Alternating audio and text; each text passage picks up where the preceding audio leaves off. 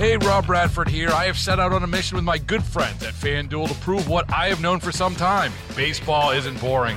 Now I have a daily podcast to prove it with some of the most notable people in the baseball world screaming baseball isn't boring from the mountaintops or at least agreeing to come on our show. Players, managers, GMs, and yes, even the commissioner of baseball, Rob Manfred. It has been a constant wave of baseball's most powerful voices. So join the revolution, subscribe, and soak in Baseball Isn't Boring. Listen on your Odyssey app or wherever you get your podcast. You'll be glad you did. The Weekend Report is on the radio.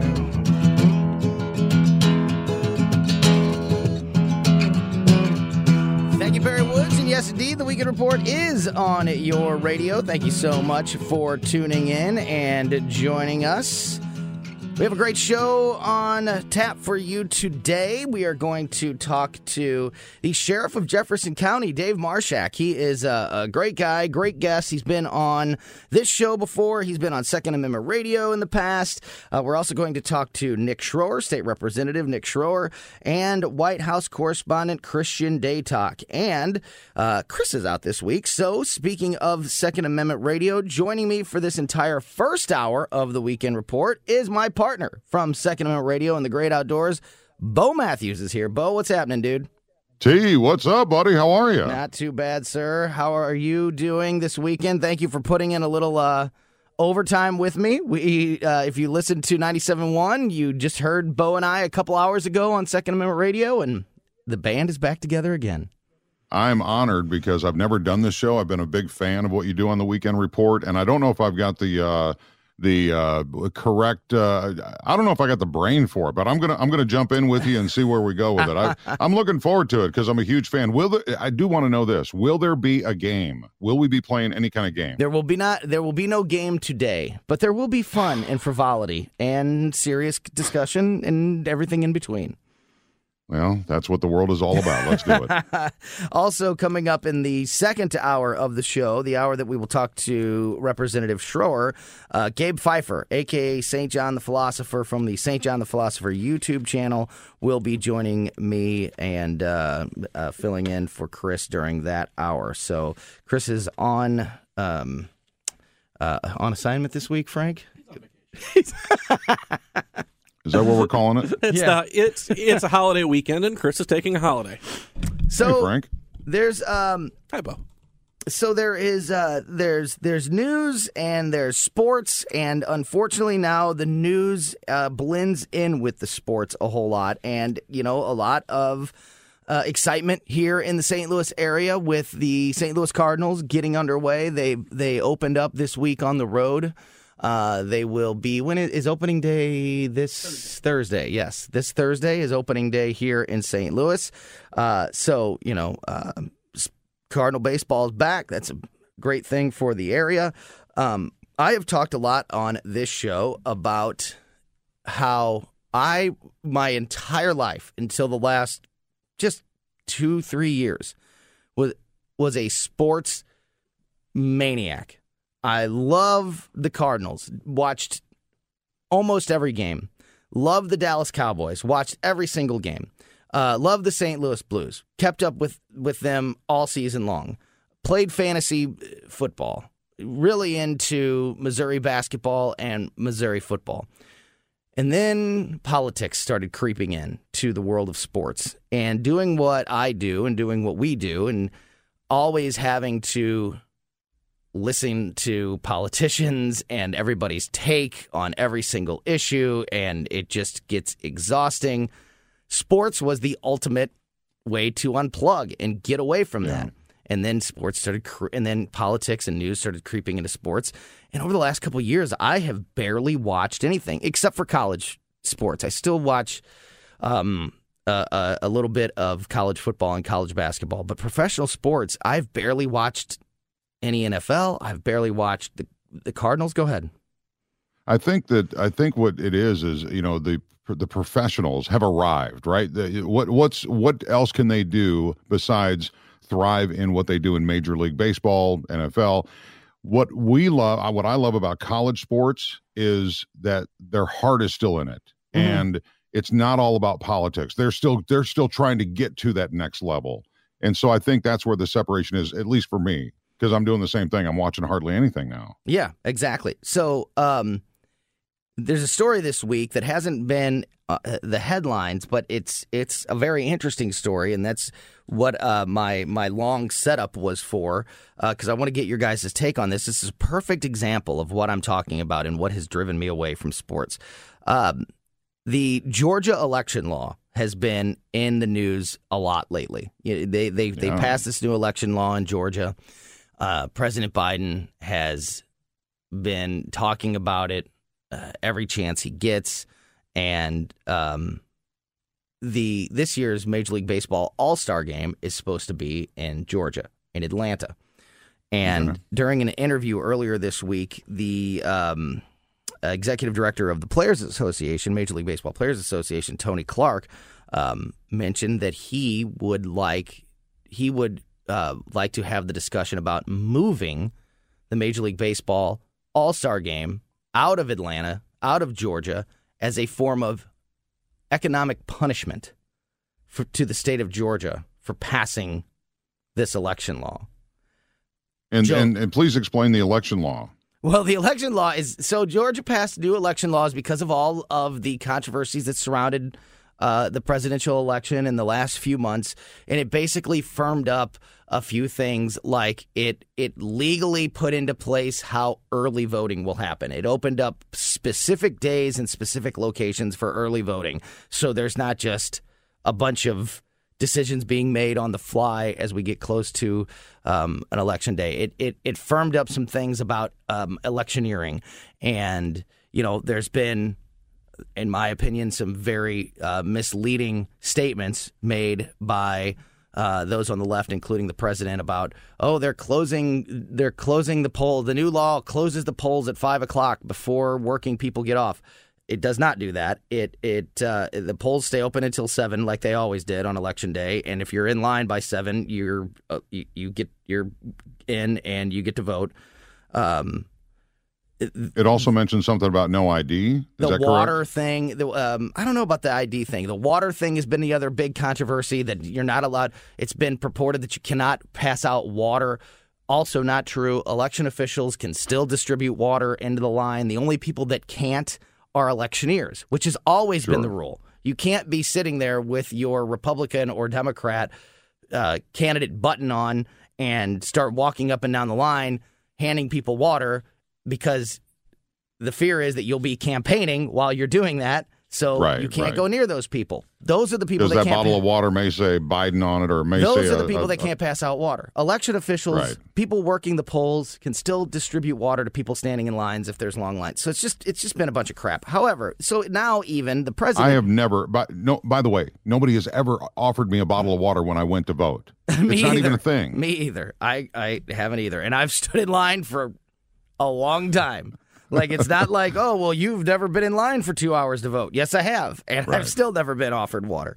Um, the so even, now Joe Biden has has even come out and was he was asked about this, and he said that I'm trying to find his exact quote here, but he he said that he here it is he would strongly support Major League Baseball moving the All Star game out of Atlanta, Georgia, as a form of economic punishment to the state for passing their election law.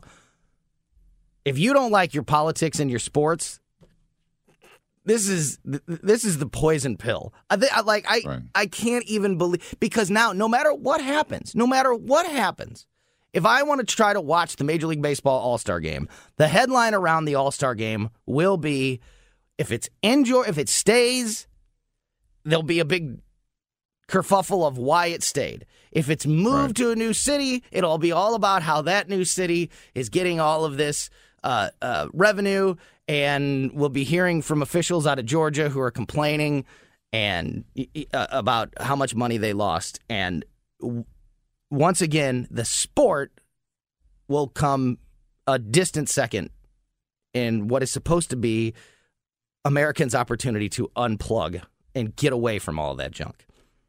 What are your thoughts? I have nothing. I, I, I because it's just so baffling to me. No, I. hey, first time on the show, buddy. hey, you know, you're Um, good. You're good. no, it, it, it just doesn't make any sense to me because uh, number one, it's just one game, it's one event, Right. So I don't even see really how that is going to play a part. Um, Well, I'm sure it brings a bunch of money into that. I'm sure it brings a bunch of money into the city. You know, there's, there's It's it's a week essentially of events. You've Yeah. got the celebrity baseball softball game, The You've home got run derby. the home run derby. Yeah. It's it's several nights of activities and it. parties and and when the Cardinals had it here in 2009 at Busch Stadium, there was all kinds of stuff going on around it, parties and media companies and uh, you know, having parties and get-togethers. So there's a lot of money that comes in, and it's it it's it, it's not just that one Yeah. game; it is a larger now- event. And now put yourself in this that. position. Yeah. Put yourself th- in this position that we're we're getting all excited about having the All Star game here in St. Louis, and then um, it's somebody decides somewhere. A, a president or whatever decides that you know what I don't like the way that Missouri handled uh, I don't like the way that the governor of Missouri handled the COVID situation. We're gonna move that we're gonna move that game out of St. Louis. Imagine what we would right. feel It- like here. No, I get that, and and we do make uh, you know these kind of events true week long events, kind of like Super Bowl. It's Super Bowl Mm-hmm. week. There's all you know so much going on, so I understand that uh, economic impact, uh, but it just seems like it's it's wrong to be playing that into Yes. the politics situation. Look at the tourism across the country is down so much from last year. You know, through the last year, so much money's been missed that to me it's it, it's kind of sad that this would be a tactic because it's really not going to move the needle on the true it's almost like a distraction tony. Hmm you know they're they're they're distracting with this sparkle of this story so you don't see the real knife over here. Are you with me on how uh, how disgusting it is to keep allowing politics to creep into sports and yeah screw with it it? is. It's you know I, I feel the same way about going to concerts. Uh you know Yeah. 20 years ago 20 years ago we saw the dixie chicks career fail after if you read the words you can Yeah. wikipedia what the dixie chicks actually said they were in the, in europe uh, but they lost their entire career over something so benign. Yeah. and now we see what's being spewed out now. It's like holy cow. So when i go to a concert i don't necessarily want to hear and the last time it was was a ted nugent concert but you kind of pay for that uh, but same thing with musical events. I don't want to hear your politics. I'm here to enjoy your music. Exactly. All right, we got to take a quick break. We're going to talk to Christian Datoc, White House correspondent, when we get back. Don't go anywhere. It's Hey, Rob Bradford here. I have set out on a mission with my good friends at FanDuel to prove what I have known for some time baseball isn't boring. Now I have a daily podcast to prove it with some of the most notable people in the baseball world screaming baseball isn't boring from the mountaintops or at least agreeing to come on our show. Players, managers, GMs, and yes, even the commissioner of baseball, Rob Manfred. It has been a constant wave of baseball's most powerful voices. So join the revolution. Subscribe and soak in Baseball Isn't Boring. Listen on your Odyssey app or wherever you get your podcast. You'll be glad you did. Weekend Report.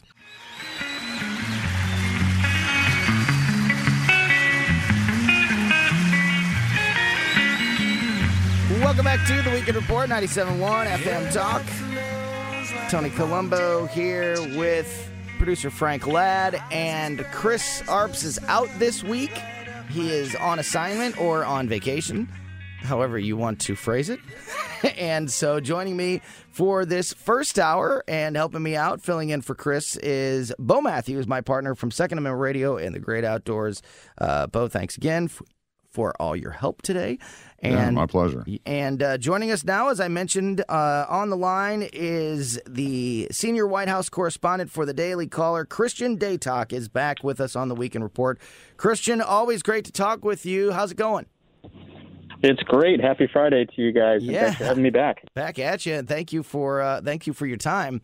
So, um, the last time we talked was before the big um, press conference that Joe Biden Yes. finally held after 64 or whatever it was uh, days in office. Um, I'd love to get your insight on that. How did that go down? I mean, you're you're there every day. Um, I don't believe you were one of the 10 lucky members of the media to get a question. You're in the Peter Doocy club of uh, getting left out, apparently. um, but uh, um, just uh, give us some uh, uh, on the ground insight of what that whole process was like, and and if it was if there was anything that was that you could compare it to. Is, is it similar to the way other presidents have behaved, or is this uh, was this a completely unique situation? Well, well, first and foremost, I think it went just about as well as the White House could have hoped for. Uh, there were some rocky moments, obviously, given the fact that this was President Biden's first press conference since re-entering the White House. There was some rust, some rust to be knocked off. Excuse me. Um, but again, I think by the time he hit the second or third question, he had sort of settled into his lane. Uh, he's at his best when he's speaking from the heart and can sort of do away with uh, specific policies and numbers and data and all that, and just said, look, and this is in reference to a question of what's happening. This obviously isn't fixed on it to be like this, but essentially, we're absolutely not going to apologize for reversing the Trump administration's policies. And it was sort of like, oh, okay, well, this is an honest answer. Uh, I understand where he's coming from. That being said, I think the press corps also did a good job of really uh, holding him over the coals on stuff that people have seen as perceived shortcomings uh, this far in the administration. Hey, Christian, it's Bo. Uh, nice to meet you, first of all. Um, and I love your work on the Daily Caller. Um, uh, after it was over, I'm curious to know after mm-hmm. the press conference was over, uh, what was talked about uh, from your your uh, colleagues that didn't get to ask, ask a question? Uh, any anything that stood out to you of, of just their you know their genuine emotion about what had just happened? Well, I think more people certainly were expecting to get questions. I'm not sure if y'all are aware, but originally there were supposed to be 14 reporters in that room. That's the normal amount that the White House allows in there, given uh, the social distancing guidelines and all that. It actually doubled it. So there were 29 people in there. Uh, I guess not a little more than doubling it, but 29 people in there. We all thought everyone was going to get a question, but like Tony pointed out, uh, only 10 folks were called on. So certainly some people were, I don't want to say, uh, you know, angry, but just given the way that they had rolled that out, it made us think that more folks would get questions. But again, you know, this is the first press conference. There will be more opportunities, and uh, hopefully we'll hear from the president more in the coming days. Yeah. Christian, right. I don't know if you're going for your uh, morning jog uh, uh, around the Capitol, but you're kind of popping in and out just a little bit, just a little um, heads up. It's not too bad, but uh, just a little heads up if there's a, a way uh, to. sorry about that, guys. No. I, had to, I had to walk outside for a second. There yeah. was uh, some work crews down in the basement of the White House. Gotcha. You didn't want to hear the hammering. Gotcha, gotcha. No, no problem, no problem whatsoever. So, um, uh, again, I want to get into a, a, few specific stories with you, but I think people really love the the uh, insight when we talk to you. I've gotten a lot of feedback about just um, uh, how you've been able to kind of. Um, uh, let our listeners know what it's like inside that uh, inside that press room with this presidency. Right. Um, uh, since that press conference over the last couple of weeks, how has the uh, uh, press conferences uh, evolved? Um, how do you feel like the the press and the White House the, the White House press pool and Jen Psaki are getting along? How is uh, how are things just in general with that uh, with your relationship, the press's relationship with the White House right now? Uh, you know, you, you really do have to hand it to the Biden administration. I mean, I I think they are prob- probably conducting themselves in a, in a professional way. Again, this is only the second administration I've covered, but they they're trying to keep the press at arm's length. They're trying to be quote unquote transparent without giving out you know any information as possible on potential new updates. But look, this is apparently, and this is after talking to some of the, the older statesmen uh, in the room in the Correspondents Association, this is the way it usually is. The Trump administration was really an aberration just in terms of the president tweeting out his thoughts, you know, making policy uh, changes on the fly, whether that was in speeches or speaking to folks before he left Air Force One. So it might seem like, you know, this is – extremely buttoned up and extremely, uh, I guess, opaque in terms of what information they're letting out. But this is really, you know, the first time we've had a, uh, a president conduct themselves like it was in the 90s, but in the current information age. I mean, even President Obama, like Twitter was a brand new thing. We didn't really have the full set of video streaming properties that YouTube gives you. So I'm not sure things will ever quite be the way they were in the Trump administration. Uh, but I think it's sort of a, a healthy rivalry right now between the press corps and Jen Psaki's office, just in terms of you know, try again trying to be professional, trying to be, uh, I guess, congenial with people, but at the same time, you know, they want to run the messaging, they want to control the show, and they want to, you know, have have a tight-fisted grasp on what information gets out and when it does. Hey, Christian, as uh, the Major League Baseball teams across America are getting fired up, I saw your story uh, on uh, President Biden uh, pressuring the MLB to move the All Star game out of Atlanta over Georgia's voting law. Uh, a perspective from your story, if you'd like to share that with our listeners here in St. Louis um, uh, about that. I mean, to me, it gives me a weird, a weird feeling in my stomach because you know, sports is a great escape, as we talked about when we began this show. Yeah. Uh, Tony and I were talking about, hey, this is an escape. This is where I want to go and have a beer and a, you know a pretzel and a hot dog and Get you know away, get away from, from, politics. Yeah, I want to get away from politics when I watch sports, and this is crossing the streams big time. Yeah, it is. It is. So, could you talk about what you put in your story? And of course, I want to encourage people to go to thedailycaller.com and find the story to get all the details. But tell me about that.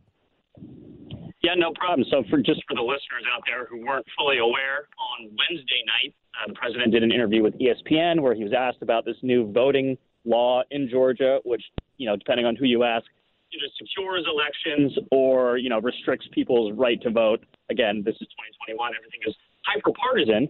That being said, the president said he would support Major League Baseball moving the All Star game out of Atlanta uh, as sort of a protest of this law. Now, this isn't totally unprecedented.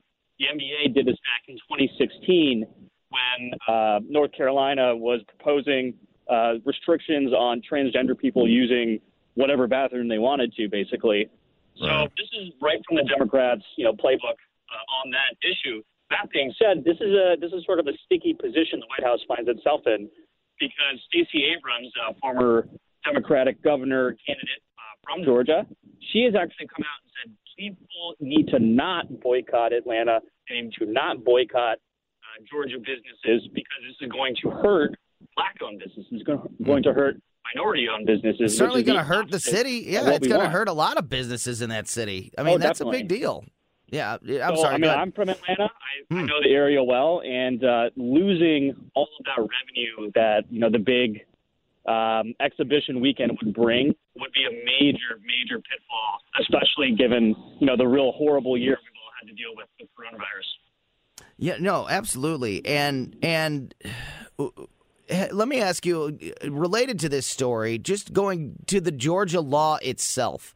The president has really doubled down a couple of times and what I would characterize as very misleading statements about the Georgia law. Um, he's talked about he's he's really uh, harped on the water situation and and and at least the clips that I've seen, he makes it sound like nobody's allowed to give water to somebody who's been standing in line for a long period of time.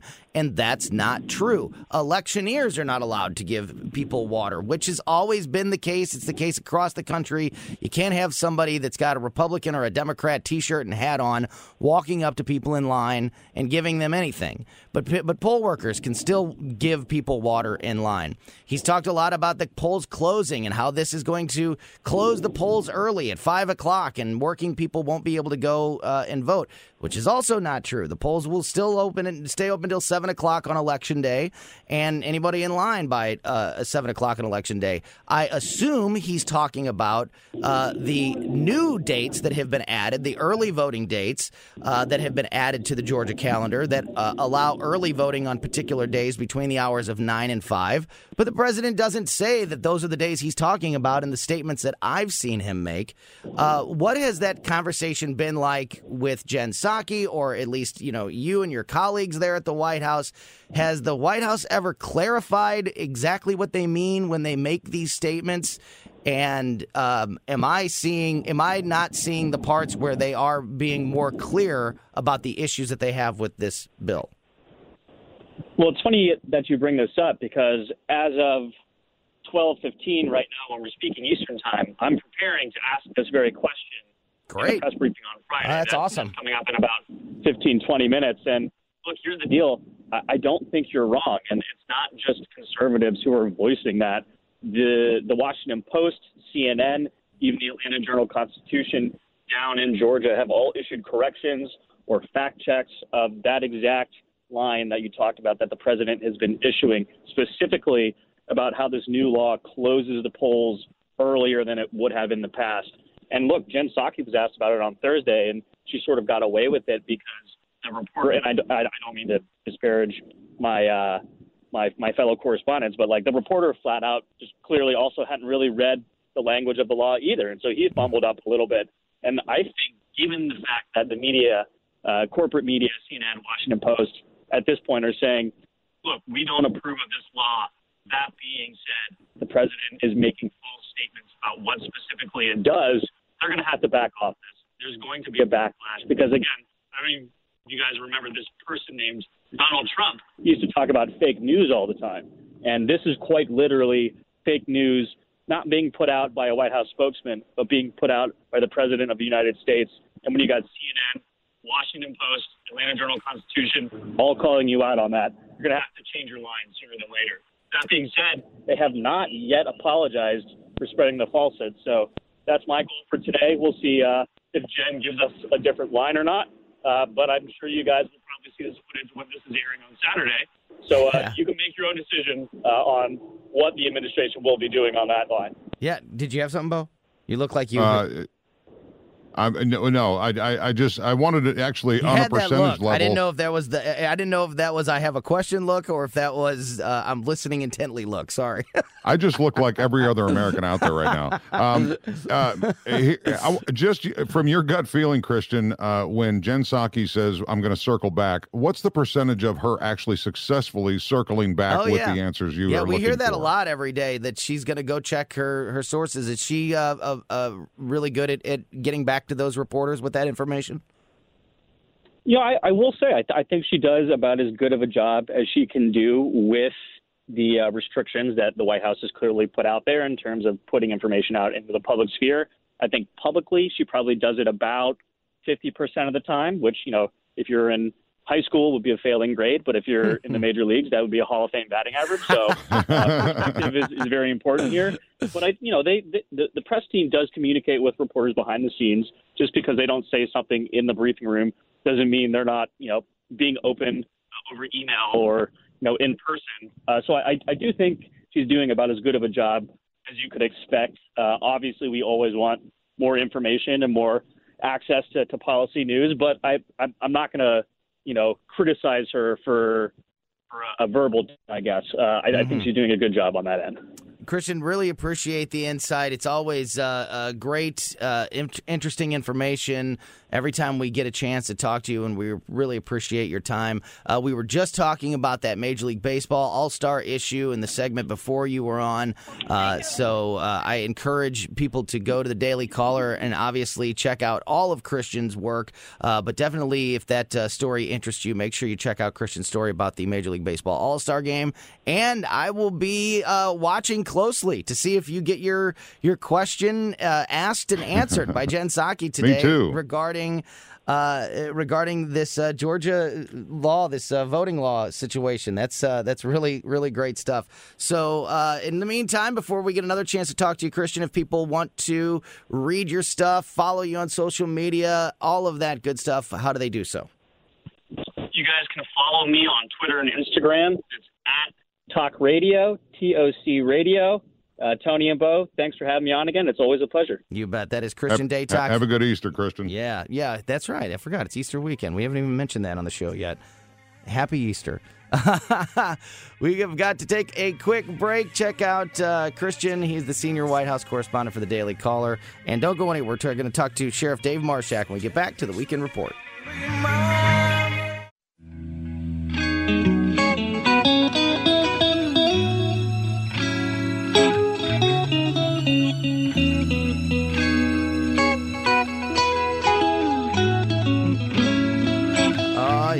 So Chris gets to see this, and has Bo seen you do your fake air guitar here?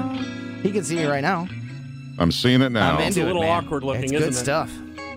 It's the smooth, sultry sounds of Perry Woods on 97.1 FM Talk.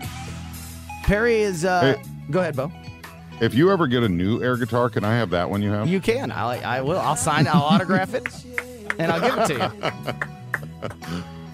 Perry Woods is the uh, soundtrack of the Weekend Report. We play his music every week. Uh, he's a friend of mine. He's a friend of the radio stations.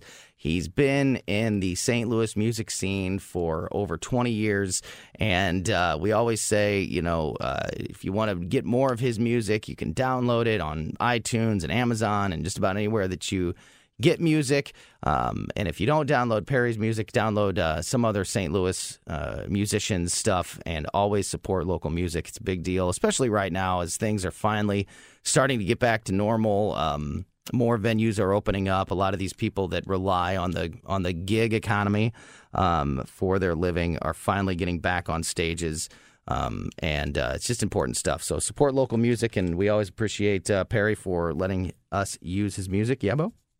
Yeah. Do you have? a- Don't you have a live concert show coming up at the Old Rock House? Is that Um, still happening? Actually, there is so the show at the old Rock House um, is not happening. I we announced that about a month ago on Twitter that due to um, extended COVID restrictions that we did not know were happening. Um, that show has been postponed until October. It's not canceled. It's postponed until October. However, however, We'll sell you tickets anyway. there is no, there is another show that I will be announcing very, very soon uh, that is going to be happening this spring that is going to get the band back on stage earlier than having to wait till that uh, postponement uh, in October. And we will have details on that for you very, very soon. Uh, so big to see again. Tony playing his air guitar, Yes, you're gonna have to buy That's a ticket. exactly right. That's exactly right.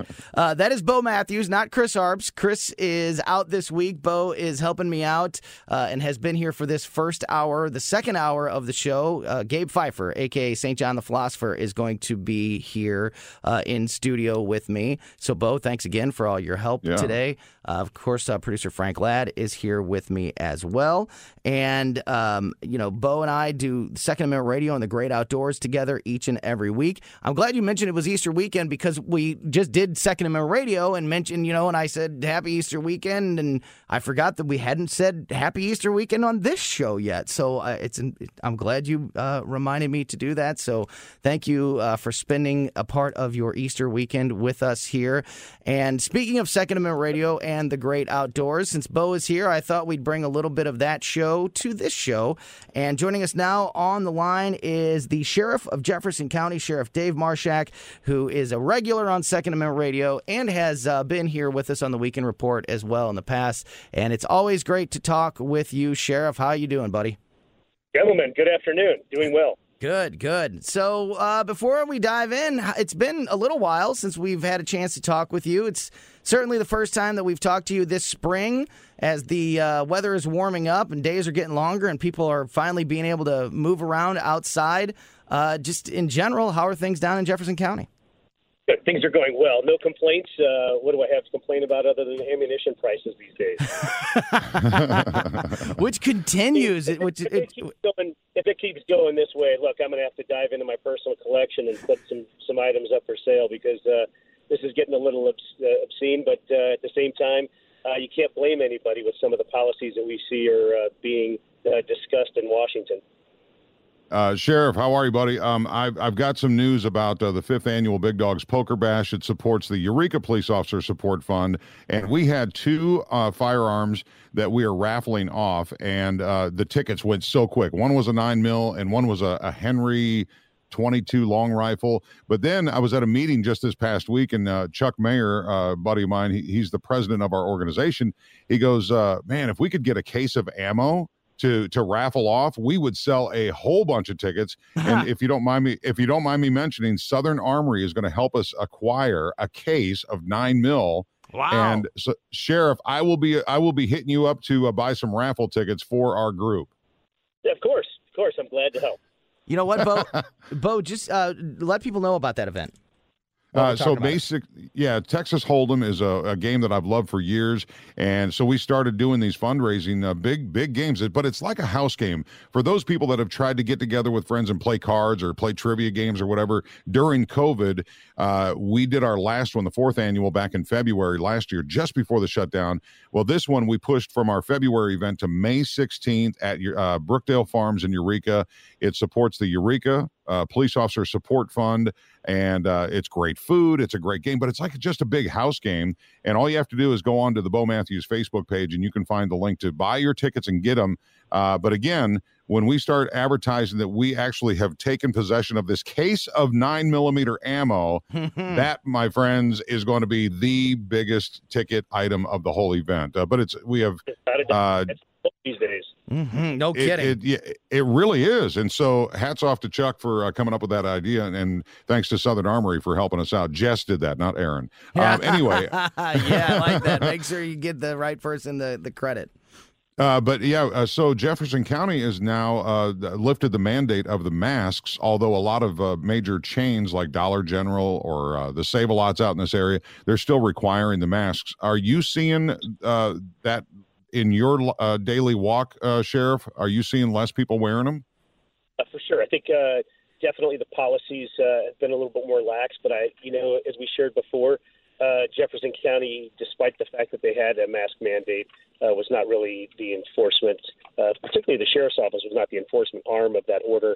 And so uh, I think there was probably less compliance in Jefferson County, along with St. Charles County and some of the other uh, outliers from St. Louis.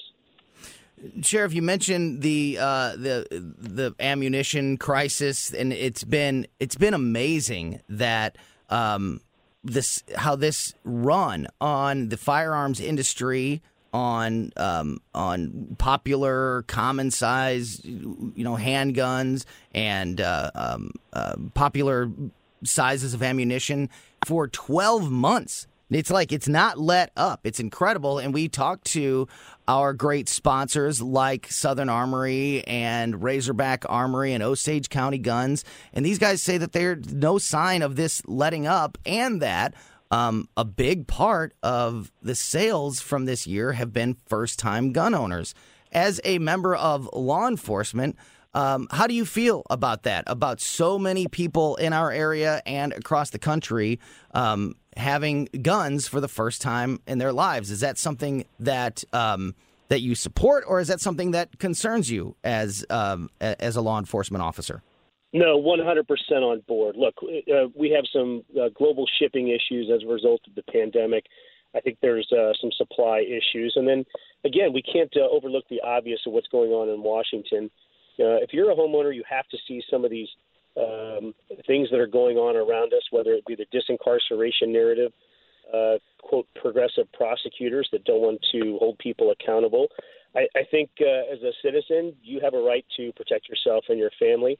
And I think uh, moving forward, I've seen a lot of first time uh, firearms purchasers have reached out to us. And, um, you know, I think we're seeing unprecedented numbers of CCWs. I think uh, the other day we had 44 uh, people renewing their CCW in one day. I think there's some real issues out there, and I think as citizens we have a right to protect ourselves. And um, so I'm excited. I think we have a lot of great firearm owners uh, in our county, and I know uh, throughout the entire region. So it makes me feel comfortable.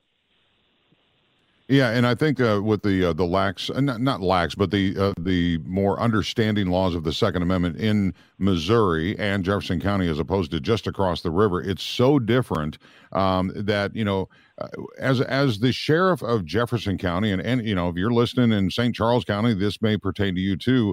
Uh, as the sheriff, you have your team of deputies on your team what is the what is like the first rule you would tell a brand new gun owner mm. um, when you are you know if they were to call you eh, well they're not going to call you we don't want them to call you not unless they need to but i mean hmm. what would you tell a first uh, first time gun owner sheriff uh, the best advice that you have well in terms of uh, just ownership right just to follow the basic firearm principles of safety um, and so uh, it sounds simple sometimes, but you know when you renew your CCW license with us, or you're a first-time CCW holder, we give you a list of kind of do's and don'ts, and everything from uh, making sure that you carry your firearm in a holster, not just throw it in your waistband. We've had some accidental discharges as a result of that. Uh, but it's the basic, simple things with firearms. Sheriff, there was a, a, a terrible story out of Virginia uh, this week that it, involved an eighth grade uh, girl getting killed by um, an apparent classmate. Uh, the shooter has not been, or at least last time I checked the story, hadn't been identified.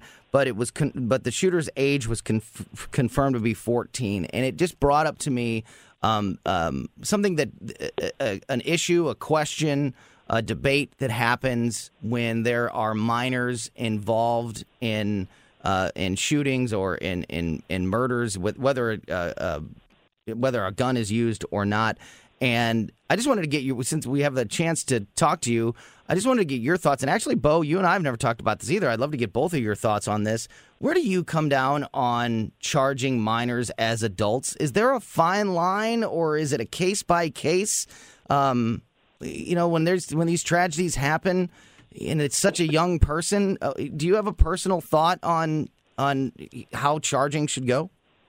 Yeah, I think it's a case by case basis. I mean, without a doubt, when I worked up in North St. Louis County, I think it's a it's, there's much more violence down there, or correction up there. I think that uh, there was a lot of times where I encountered juveniles who were uh, 13, 14 years of age. They had seen more violence and dealt with more issues at 13 or 14 than certainly a uh, kid from the suburbs. I think that um, you know I think everything has to be examined and looked at in terms of uh, sentencing guidelines, but I don't think it's a one size fits all approach.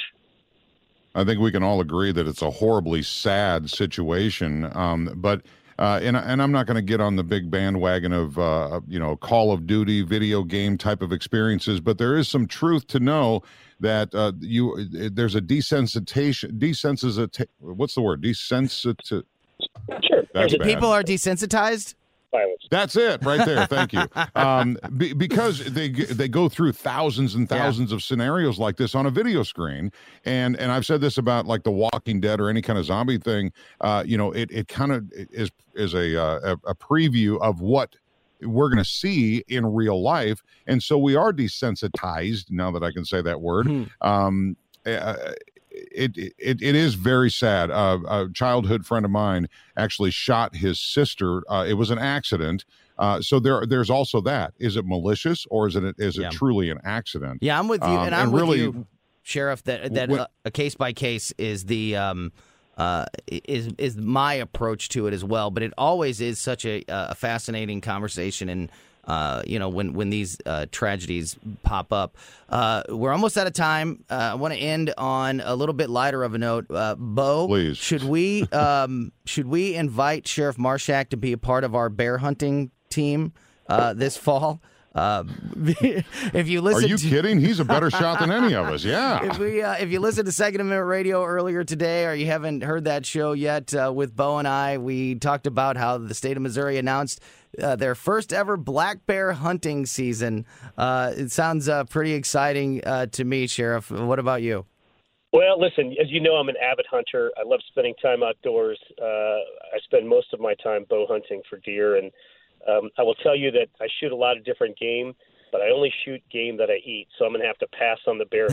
all right, Oh, he's not on the good call. team. 'Cause That's I was, all right. I was I was going to say I'll go bear hunting with anybody that I can run faster than. there you go. As long as you're, yeah, you don't have to be faster than the next person, the person next to you. You just have to be faster than one other person in the group. That's right. That is Sheriff Dave Marshak from uh, Jefferson County Sheriff. Uh, we've Guys, a good day. Yeah. I appreciate it. Yeah, is there a, is there a social media spot for you or for the uh, department that people can follow? Oh, you know, I'm always active on Twitter. I get a lot of feedback feedback on that, and and of course my my Twitter at Sheriff Marshak sometimes is political, and I'm not afraid to speak the truth and shoot some truth bullets Wow. from time to time. So I'm into that. uh, check it out. On, that. Check it out on Twitter if you want the real me. Appreciate that, Sheriff Dave Marshak. thanks for your time. Bo, thanks for helping out this week as well. Got to take a quick break, and we'll be back with hour number two.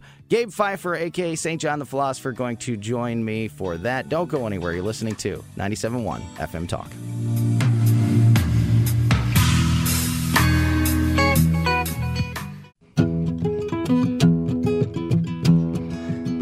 Time for your favorite show, The Weekend Report is on the radio. Thank you, Barry Woods. And Weekend Report on your radio. Thank you so much for tuning in. If you missed anything in that first hour, uh, Bo Matthews, my partner from Second Amendment Radio and the Great Outdoors, joined me for the first hour because Chris is out this week. And we talked to the Sheriff of Jefferson County, Sheriff Dave Marshak. We also talked to Christian Datoc, the senior White House correspondent for the Daily Caller. Great information and insight from both of those guests.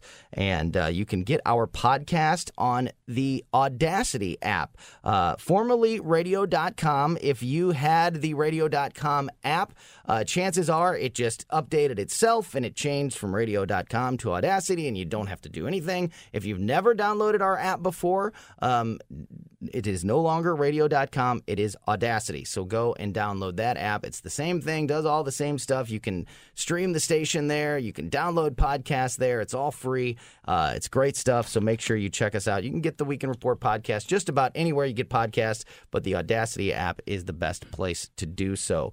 Uh, my name is Tony Colombo, and we have just experienced for the first time in show history a full shift change at the top of the hour. Producer Frank Ladd is no longer here. Producer Jake is now here with us. Hello, hello. And Bo Matthews is gone. And and now helping me out and sticking around for the entire second hour, as I mentioned, is Gabe Phifer, aka St. John the Philosopher from the St. John the Philosopher YouTube channel. Hey man, good to be here. Yep, we got to turn his microphone on. Mhm. On. Yeah. Yep. that- There, there I Camera's am. now you turn mine off. See, this is it's a Now shift. mine's off. Yours isn't off. Now mine's off. Yours off. is Mike. T- I blame Yes. Frank. I do too. And he said shift change. I did this said. Last week. He said shift That's- change, yes, folks. yes. So just so you know. Take it easy there, and, FCC. Uh, yeah, exactly. and uh, joining us on the phone now, uh, if we can get that working, is Hey. our friend, Hey, Easy. State Representative Nick Schroer. Representative Schroer, always great to talk to you, buddy. How's it going? Oh, it's going great. You guys are just having a uh, grand old time over there with Yeah. a rocket scientist, a whole new crew. I love yeah, it. yeah. It was seriously. It, it was. Uh, it was like I watched the the the uh, the time cards get punched, and you know Frank leaves, Jake comes in, Bo hangs up, I think there Gabe was a walks steam in. whistle involved. Yeah, was just- no crazy. kidding. You know, it's, a lot it's, happened it's there kind of like break. it's like that Cardinals game, the home or the not the home opener, but the season opener. You guys score enough runs, you're going to bring in another crew, so your uh, starters don't get tired. there you go. There you go. Nice. But you're all Exactly. Big leaguers. You're all big leaguers. Yes. Oh, you know what? That's uh, no, that's a that's actually a pretty good analogy. I like uh, So, uh, Nick, it's been a little while since we talked to you.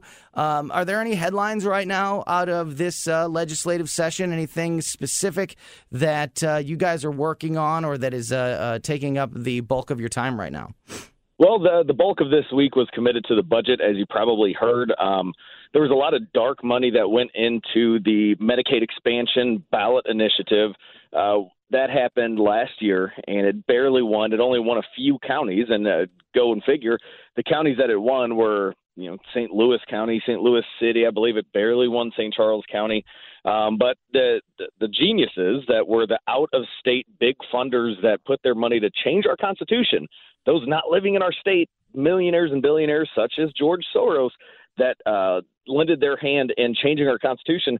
They didn't read the Constitution, and part of the Constitution indicates that you cannot force the uh, the legislature to fund something without putting in a new mechanism, a new tax increase. Um, so even though they quote unquote passed Medicaid expansion, they didn't tell us how we should or could um, fund this thing, and they didn't give us a new mechanism to fund it. So the the bulk of this week was dedicated to the budget, and uh, part of it was um, not funding the expansion of Obamacare in the state of Missouri. So um, towards the end of the week, though, we did have a couple bills that uh, passed. One was Shamed Dogan's bill on uh, police chokeholds and some police reforms. I was able to get an amendment on there, and so were some other pro-police and pro-law enforcement uh, legislators. Mine was dedicated to the um, police officers' bill of rights. So uh, we're gonna we're gonna hopefully finalize that next week. But I think next week we're gonna get back to business. Hopefully, SAPA, which was just heard, that's Yeah. the Second Amendment Preservation Act, that was just heard in the Senate. So next week it could hit. the Senate floor. Oh wow, that's excellent. Uh, we've obviously been keeping a close eye on that bill on Second Amendment Radio. Bo and I have talked a lot about that. You've joined us to have that conversation as well. Right. Um, I actually wanted to uh, touch on SAPA with you, but um, uh, I'm very interested to hear about this uh, the bill, uh, uh, Representative Dogan's bill about the police chokeholds. Can you let us know what some of the details of that of that bill uh, entail? Well, right now it kind of went to legislative. Uh, I think it's oversight committee. It's a brand new committee.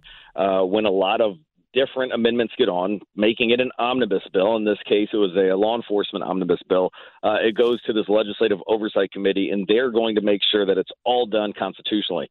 Um, basically, after all the amendments got on, it would ban chokeholds, uh, except for in certain instances. I'm not sure that Representative Dogan um, is 100% supportive of the amendment. I am. I voted in favor of the amendment because I do know, even though most of the departments in the state of Missouri are not teaching these chokeholds, these, um, uh, you know, uh, I think it's the carotid artery chokehold. There's different types of chokeholds. They are allowing for certain instances, and it was indicated by a former police officer on the House floor that there are certain instances where, you know, for the safety of others or uh, defending yourself, you may have to put somebody in what is classified as a chokehold on paper, but you're not uh, blocking off their their air supply, but a full Nelson, so to speak. And I don't want to go WWE style, but this is what was mentioned on the House floor that if there is a uh, a criminal or a suspect beating up somebody and the cop is telling them to get off and they won't listen, sometimes they do have to get them in like a full Nelson to pull them off of the person. And if if you're not careful on how you're legislating, putting um, different prohibitions into statute, that could be a felony under the underlying um, not amended version of the bill. So that's why I think the uh, the full House ended up voting on this, not the.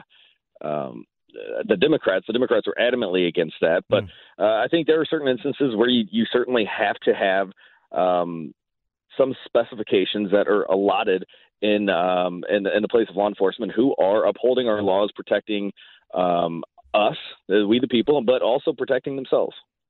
Yep. Hey, hey, Nick, Gabe Phifer here. Um, Yep. uh, and just just to just to poke in on that little thing, I if I had my druthers, I I would kind of require Brazilian jiu-jitsu training for all law enforcement. Just Oh, I'd love it. Just because it's it's so effective for being able to control someone else's body, uh, regardless of the size of the uh, the uh, individual. But but that's that's kind of neither here nor there. But uh, what I really wanted to ask you about was um, the vaccine passport issue. I know some Mm. other states are looking at legislation to basically preemptively prohibit uh, any sort of federal uh, rule coming out about that. Is is Moleg looking at that? Actually, we are, and this week it, uh, came in right at the tails end of the legislative week. Um, unfortunately, when we started hearing news, and we, you know, we couldn't necessarily foresee this, but when we when we saw that this was coming from the Biden administration, uh, in the state of Missouri, we have a certain timeline when we can actually file bills. It doesn't stop amendments, but it stops bills. So while there are no bills um, to exactly on that point to stop um, vaccine mandates and passports. Uh, there there are some amendments that did get on, onto a bill, which should be going uh, into the the House maybe next week or the week thereafter.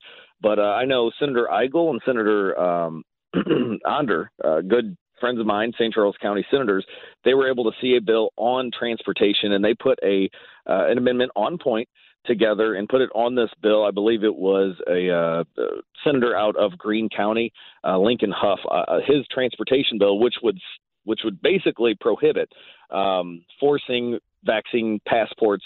Uh, if you're going to travel within the state of Missouri, now there are some constitutional issues. Uh, the the ability to travel freely uh, in between states. So I think that a lot of states, to your point, are going to do this if they haven't already. The biggest issue is what do you do with private companies? And I know uh, the Marc Cox show on, I think it was Friday, there was a little bit of a discussion on this.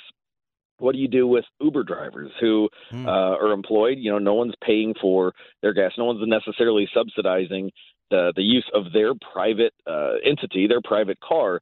So, what do you do in those situations, and how can you do it in a way and craft the legislation in a way which is not going to trigger a lawsuit from these private business owners?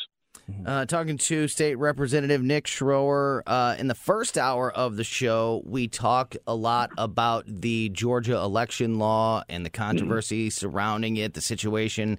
Um, Major League Baseball is now unbelievably tied up in that situation with the All Star game happening in Georgia.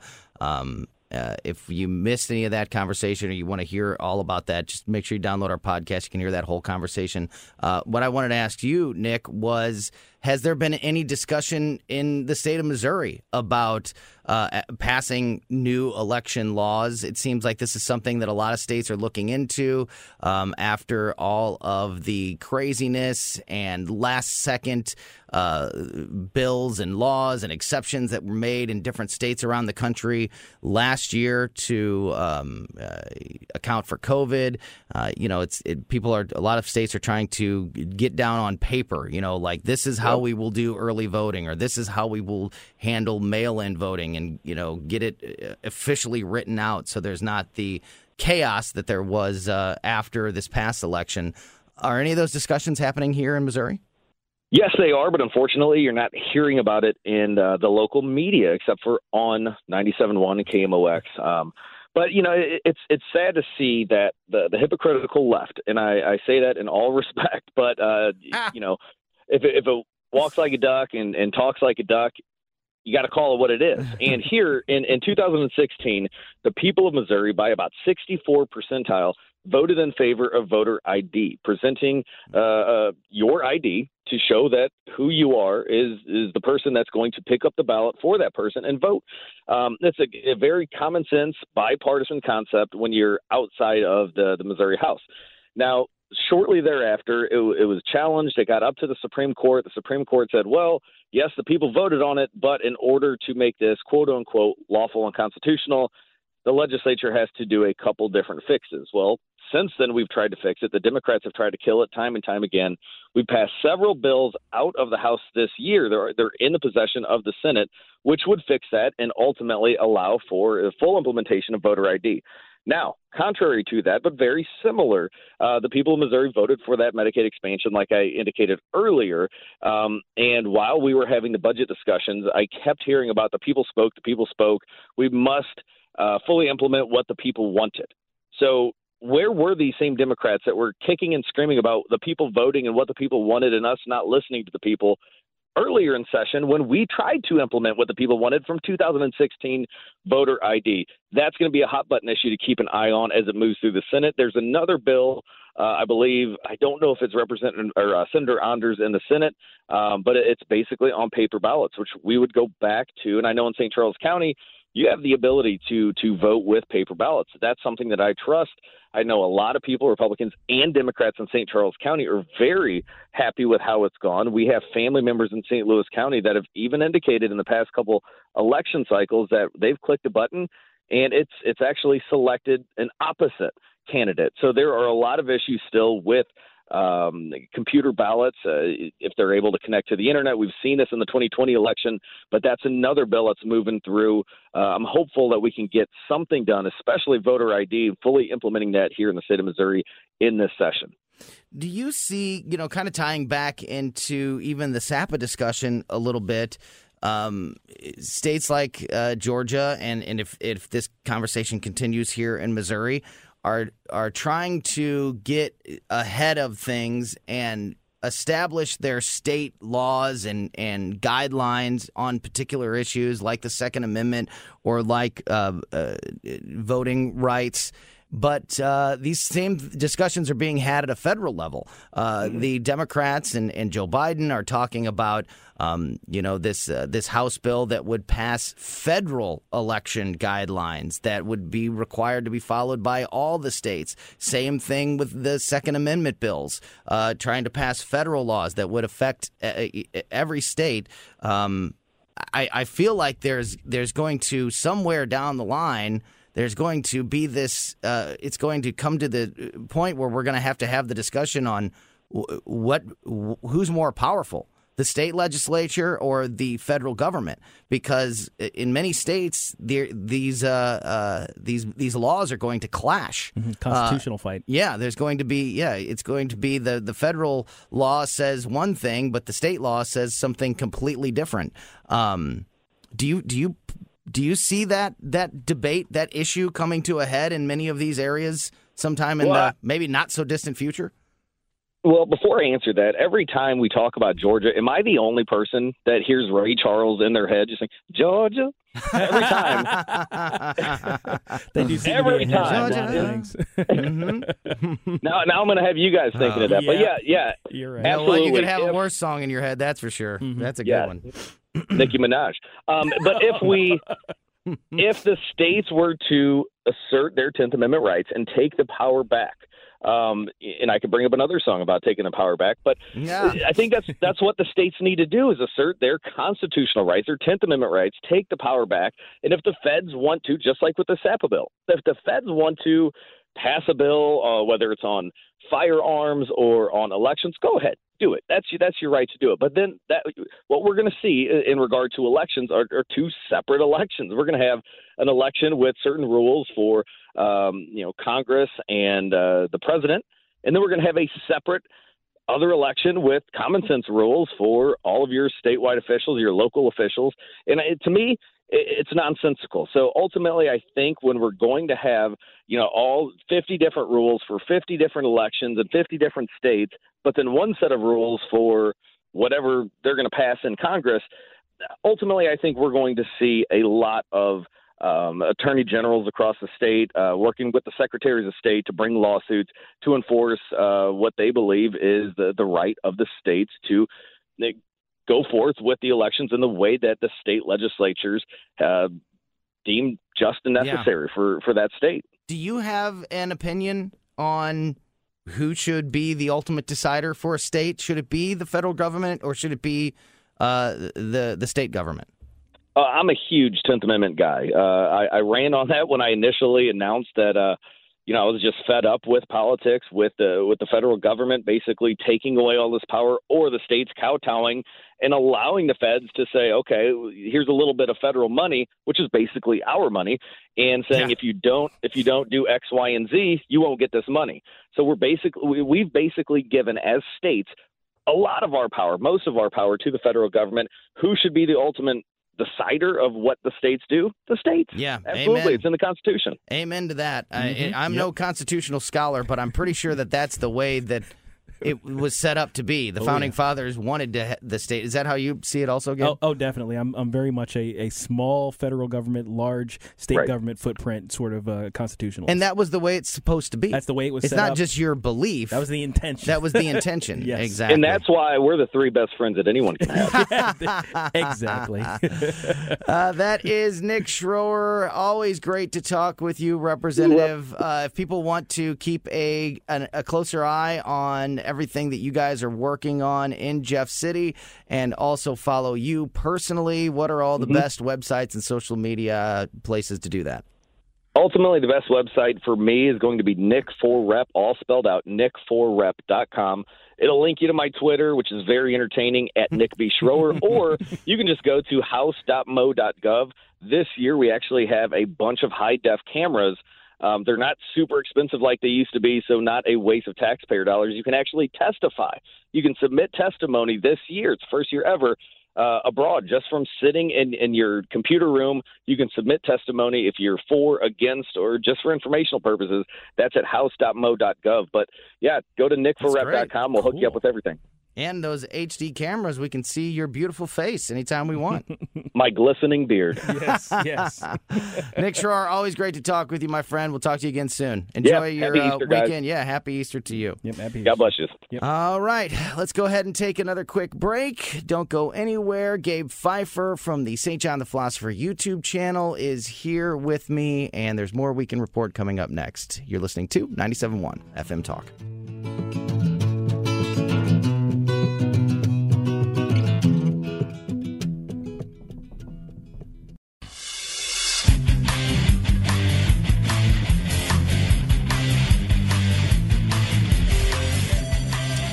Welcome back to the Weekend Report 97.1 FM Talk. Tony Colombo here with producer Jake now and Gabe Phifer, aka St. John the Philosopher from the St. John the Philosopher YouTube channel, joining me for this second hour as Chris is out this week. Bo Matthews joined me for hour number one, and Gabe is here for hour number two. Really appreciate uh, your time today, my friend. Hey man, thanks for having me. Yeah. Always, always happy to do it. You bet. Um, so we uh, it's it's it's Easter weekend. Uh, people, everybody who listens to the station should now be completely familiar with Gabe and the St. John the Philosopher YouTube channel. Come on, guys. Uh, right? I mean, uh, um, people know that you are uh, an African American conservative rocket scientist. You're also uh, uh, very active in the church. Uh, so, uh, religion and your faith are a big uh, um, a part of who you are, obviously. And um, with it being Easter weekend, I wanted to take advantage of you being in here and talk about that for a second. We had a uh, a rabbi on the Dave Glover show with us earlier this week, and we talked about. Um, Religion in in America, Yeah. and this is a conversation that you and I have had, and we've had this conversation also with uh, Pastor John Michael Brown, who's a, a, Yep. a good friend of, of both of ours, and um, we touched on with the rabbi the same thing, the idea that. Uh, Less and less people are going to church, uh, Yeah. are, are, are are practicing religion, whether it be, uh, you, you know, whether they be Jewish or Christian or Catholic or you know, just it, it's it's across the board. Um, uh, people are are are going to service less and less. I think Um, we actually passed the uh, the fifty percent mark of those who do not attend regular church services. So, Yeah. with this being, you know, um, one of the biggest religious weekends, at least for the uh, Christians, um, what are your thoughts on that? And what are the what is the impact that uh, that can have on society long term if if this continues? Sure, yeah. Um, I actually did a uh, um, a video recently. I'm, I'm doing a series now on, on fighting the culture war, and uh, one of the videos I did, you know, because I, I like to say that I like to talk about religion, culture, and politics on my channel, and and I say them in that order because I think that's the way generally um, the society works, where religion being your worldview or the particular way, the particular philosophy that you have, the way you live your life, the values that you have, those things are individual. Culture is where all of those things kind of come together, where we agree on a certain set of them that are common among all of us, and our culture, including our entertainment and education, things like that, kind of reflect those values. And then politics is where those values become uh, expressed through law. And I think as as the the individual religions of people in the in the country sort of wane towards a sort of squishy I I would it, people would call it humanist, but it's very narcissistic humanist. so, um, it- you know, when, when when we veer towards that and away from some of these these um, what I would consider eternal and, and unchanging truths, like the ones that, that the Constitution or the uh, uh, Declaration of Independence assert, that you know, uh, life, liberty, pursuit of happiness, that kind of thing. When we veer away from those things, it starts becoming expressed in our culture, and it, and that eventually it starts becoming expressed in our laws. And we're seeing, I think, the consequence of a less religious, particularly a less Christian America. And uh, I don't, I don't know if you guys realize this, but it's not turning out so so hot right now. So I am, uh, you know, I have my beliefs and I have my faith and I am a, a Christian.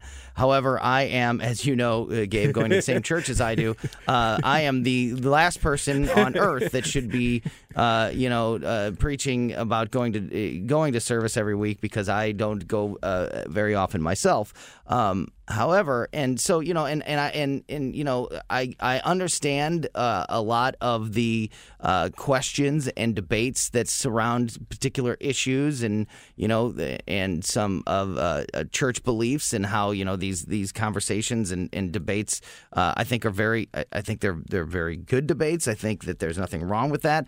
But what I have noticed um, is over the last couple years, it's not just a um, it's not just a uh, I don't want to you know I, I don't uh, I don't believe in that religion or I don't hold all those beliefs anymore so I don't want to go to church it's it's not apathy it's it's bad Like Yeah. there's been this attack on. It's it's it's not been like well if you don't want to go to church uh, that's that's fine. It's been if you go to church you're bad. Yes. Like there's like Yes. there's this negative thing attached to Christianity now. Um, are you seeing that uh, as as much as I am? Oh, yeah. And and how do you what what do you say to people that that have those beliefs that you know, hey, your your religion doesn't believe in something that I strongly believe in, so I want to condemn you. I don't even want you to be able to practice your your faith anymore. Yeah, and uh, one of the things that the, the Bible tells us, you know, pretty regularly is that those who are outside of the church, you know, basically, essentially, necessarily are hostile to it, or they, or at, at some point, they become hostile to it. Um, you know, r- remember that everything that Jesus preached got him put on a cross. So, uh, how much more so uh, are, are are problems among you know his followers going to to garner the same response from the world at large? So, on some level, we expect this, but um, I, I think part of the thing is uh, America having been such a a largely uh, Christianized, I'll say Christianized uh, nation as opposed to Christian, in that uh, th- the Christian religion was what primarily informed culture, and everyone sort of conformed to the culture, even if you weren't particularly uh, married to the religion itself. Um, th- that aspect of Christianity made all of us Christians very lazy. We thought, you know, this is home base. We don't have to worry about things. Let's send missionaries off to, you know, India and China and Africa and and help those people out because they don't know. And granted, that's a that's a very worthwhile thing. I send a lot of money overseas, but but the thing is, the mission field now is is going from having been across the ocean to across the street. You know, there are people very near us uh, on any given day who are not only just apathetic to Christianity, but now hostile to it because of the turn in culture. Culture says that that some of the values that Christians hold are aren't just weird or different; they are Wrong. antithetical Yeah. to uh, a, They're bad. a good a good ethic that should be. Do you think exist. does does the church get any? Do, so uh, obviously, some of those issues are like uh, you know people would say uh, I, you I I'm gay, so uh, the church rejects me. So there's I there's I can't. I can't go to church because I am rejected by by the religion, Yeah. or I am uh, pro-choice, Right. and then and the church is against my beliefs. So uh, again, I find them to be negative.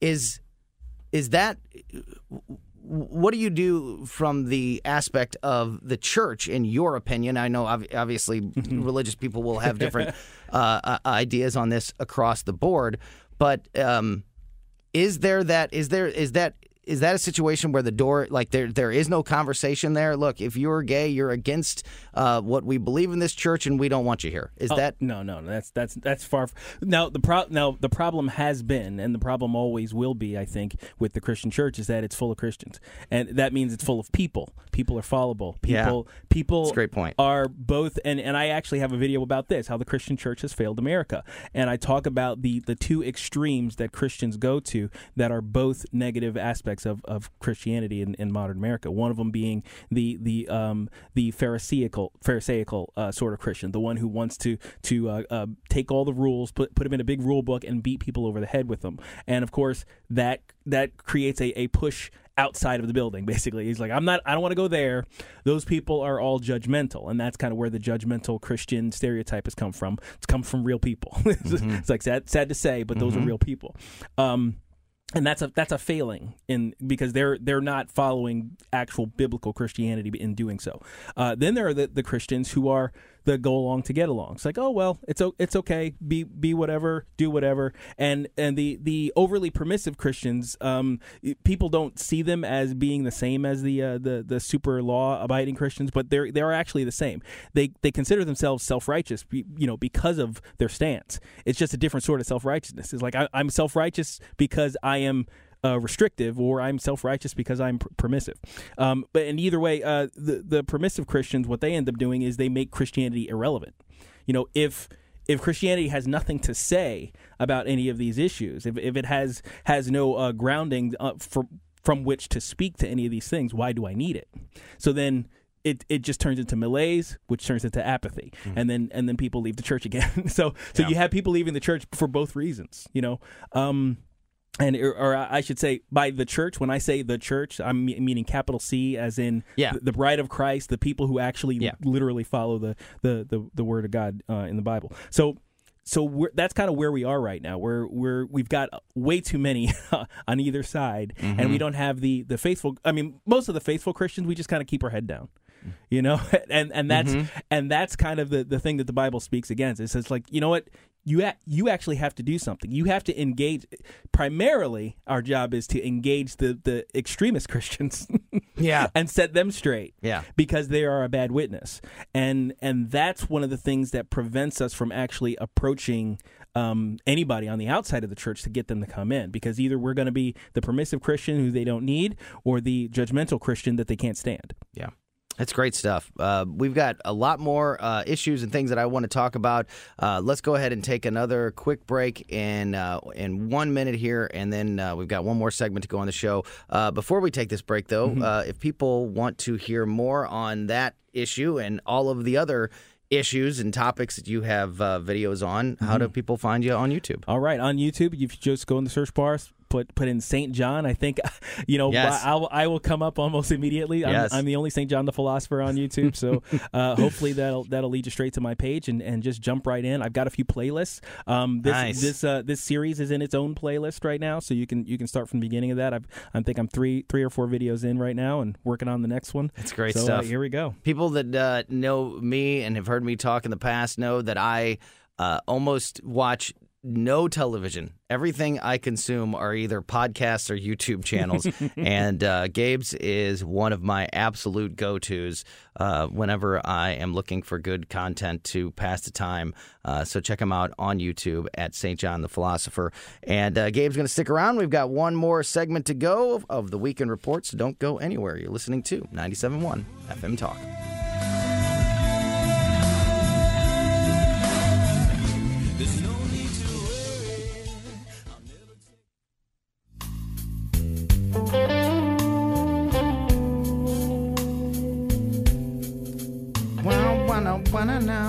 Wow, wow, wow, wow, wow, wow. Yeah, welcome back to the Weekend Report 97.1 FM Talk. Tony Colombo here with producer Jake and Gabe Phifer, aka St. John the Philosopher from the St. John the Philosopher YouTube channel. Chris Arps is out this week, so big thank you to Gabe for joining me and helping out in this second hour, and my partner from Second Amendment Radio and the Great Outdoors, Bo Matthews, who joined me in hour number one. If you've missed anything on today's show, whether it be that first hour where Bo and I talked to Christian Datoc, the senior White House correspondent with the Daily Caller, or we talked to Sheriff Dave Marshak from Jefferson County, or earlier this hour when Gabe and I talked to State Representative Nick Schroer. Uh, you can get it all on our podcast. You can get the Weekend Report podcast just about anywhere you get podcasts, but I would recommend the Audacy app as the best place to get it. Formerly radio.com, no longer radio.com. It is now called Audacy. If you already had the radio.com app, you probably don't have to do anything. Uh, you may have to update it. I didn't have to. Most people I know didn't have to. It just automatically changed uh, to Audacy. Um, but uh, it's the same thing. You get all the same stuff. It's just a different name. So if you've never downloaded our app before, now you need to download the Audacy app. And if you uh, had it and uh, have noticed that it is no longer radio.com, it is Audacy. Uh, Gabe, I wanted to uh, touch on this with you being in here, being a, um, uh, once again, we talk about all of the things that you are rocket scientist, uh, uh, church leader, musician. Um, and uh, African American conservative, uh, the the race issue has just been at the forefront of every single topic because Uh, everything is racial and Yeah. everything is racist and yeah you can't you can't you can't escape escape the ism So- you have the tism Another another story that came out this week was uh, a, a theater in Minnesota canceled its production of Cinderella because the cast was too white. i saw this yes Uh, the theater's uh, director said that uh, the cast was uh, too white, and that doesn't uh, work with what we're trying to do. That's what the Yes. quote was. And the theater has hired a uh, diversity consultant to implement identity conscious I gotta get casting. in. I gotta get in on the diversity consultant racket because Right? that sounds pretty awesome. I mean, just just you just randomly point is like, hey, look, white people, and then and then they, and then they're like, here, have some money so we don't get sued. So I'm oh man, like if if I was a completely unethical moron, uh, I would I would jump on that bandwagon. Well, but as an so as an African American, do you do you see this story and think, okay, good, finally somebody's doing something about this, or do you, or is this ridiculous in I, I see a story set in 14th century Europe that should be all white. Like I, I find it weird when I see non-white people in those settings because I know history. Um, but, but Yeah. you know what? What I think people are Just like are there would be settings where it would be weird if it was all if it was all white people, if if, if there wasn't all black people or all Asians, if it was a if if there was a story set. if there was a in white Asia. if there was a white general in Wakanda, I would have a problem. Right there, you Okay? go. There you so, go. So look, but, Well said. But look, here's here's the here's the thing that I think they, they keep missing with this is that uh, while while we continue to, I mean, look. America is a Western country, meaning we kind of came out of, we developed out of a, a European sensibilities, uh, primarily European uh, um, uh, uh, immigrants who started the country. That that's kind of where the culture has always been. If you want to bring in something other than that, or if you're tired of all the white people from Europe showing up, don't say I want to replace all the white European people with non non-white people and still claim they're European.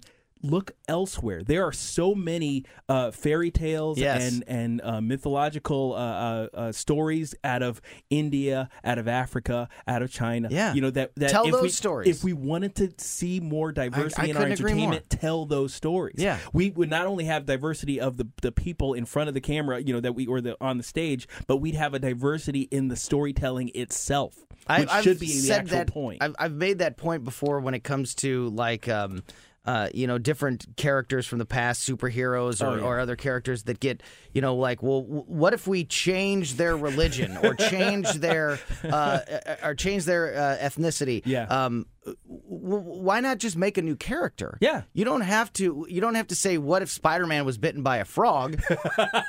just make a new superhero that was bitten by a frog, Right. Instead of calling it Spider-Man and saying, like, you know what I mean? Yeah, like, tell a new story. You you don't have to change the existing. What's It's- and it's fun to do that to me- sometimes, but to make it all about ra- to make it Oh, all yeah. about race The and to make it thing. all about a.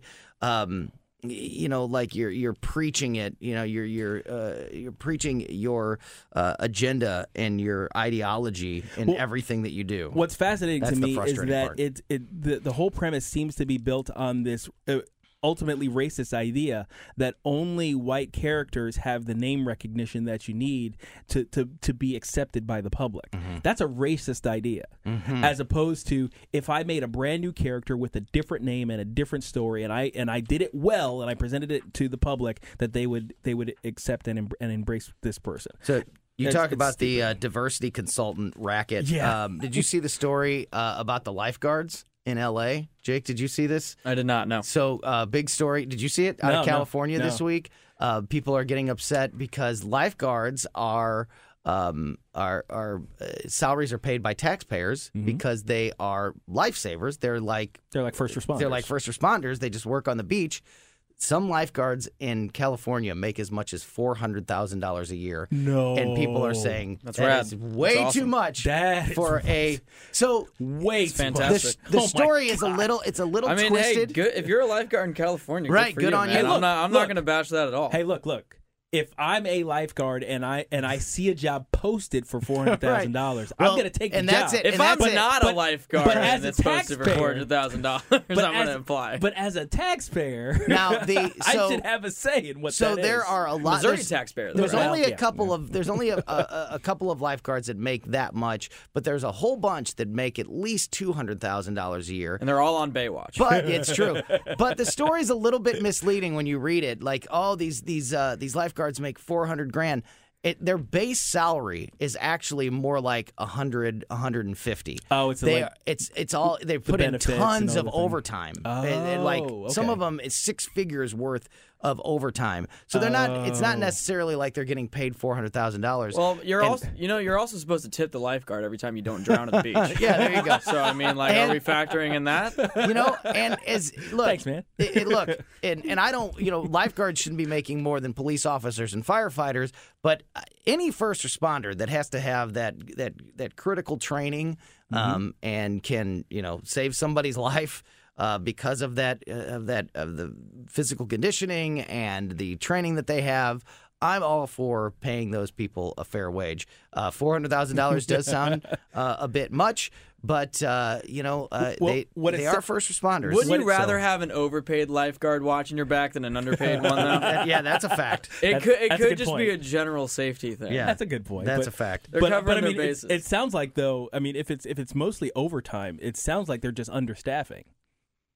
Yeah, you know right. what I mean? It's like, Right. Because if if if I could basically double my salary by working more hours, that Which many of could- them are doing. You could just pay somebody else, unless, of course, maybe the benefits issue turns that into something that, like maybe maybe it would be more like six hundred thousand dollars from the, the the government to have two lifeguards rather than four hundred thousand to have one working overtime. Yeah, So it's I, I don't o- know. overtime plus all the money that they're saving on sunscreen when they're doing the night shift. right? I mean, they're making that, a killing. that should count. and final controversy of the week: uh, Wheel of Fortune.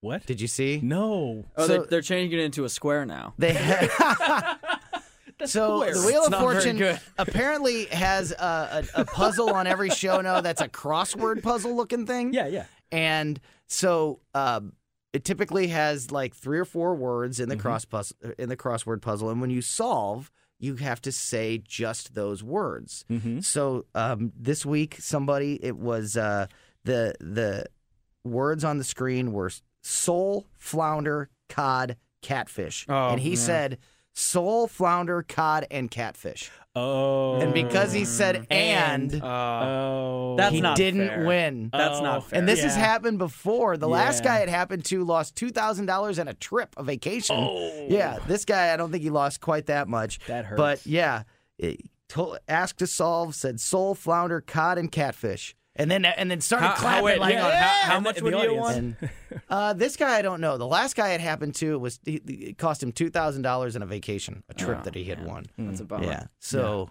No thanks. Oh, Wheel of man. Fortune. Okay, so they're so are The they going to change the on. rule? Is that, is that the is that the controversy? that's what that they're the that's what social media is demanding. change the that rule. they change the rule. Well, at the very least, and should be. I feel like and, I, well, uh, You well, know? never mind. I thought an idea. I don't. I don't know. It's tough because I mean, like the word "and" is super important in a lot of like the, the phrases, yeah, that's you know? true. That's they should good put the ampersand on the screen so it's there, so people can say They it. should just dock you Yeah. points. It's like you added a word, oh, you minus fifty. All right, we've got to wrap up this edition of the Weekend Report. Download the podcast on the Audacy app if you missed anything this week. Big thanks again to Bo Matthews for helping me out this week and Gabe Phifer. St. John the Philosopher YouTube channel. Make sure you check him out over there. Uh, producer Frank, producer Jake, thank you so much for your help. Uh, we will be back here next week for another edition of the Weekend Report. My name is Tony Colombo. Thank you so much for listening to 97.1 FM Talk. Enjoy the rest of your Easter weekend.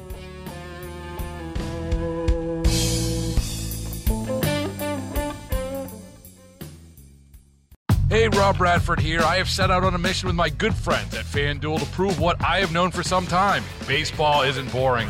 Now I have a daily podcast to prove it with some of the most notable people in the baseball world screaming baseball isn't boring from the mountaintops or at least agreeing to come on our show. Players, managers, GMs, and yes, even the commissioner of baseball, Rob Manfred. It has been a constant wave of baseball's most powerful voices. So join the revolution, subscribe, and soak in Baseball Isn't Boring. Listen on your Audacy app or wherever you get your podcast. You'll be glad you did.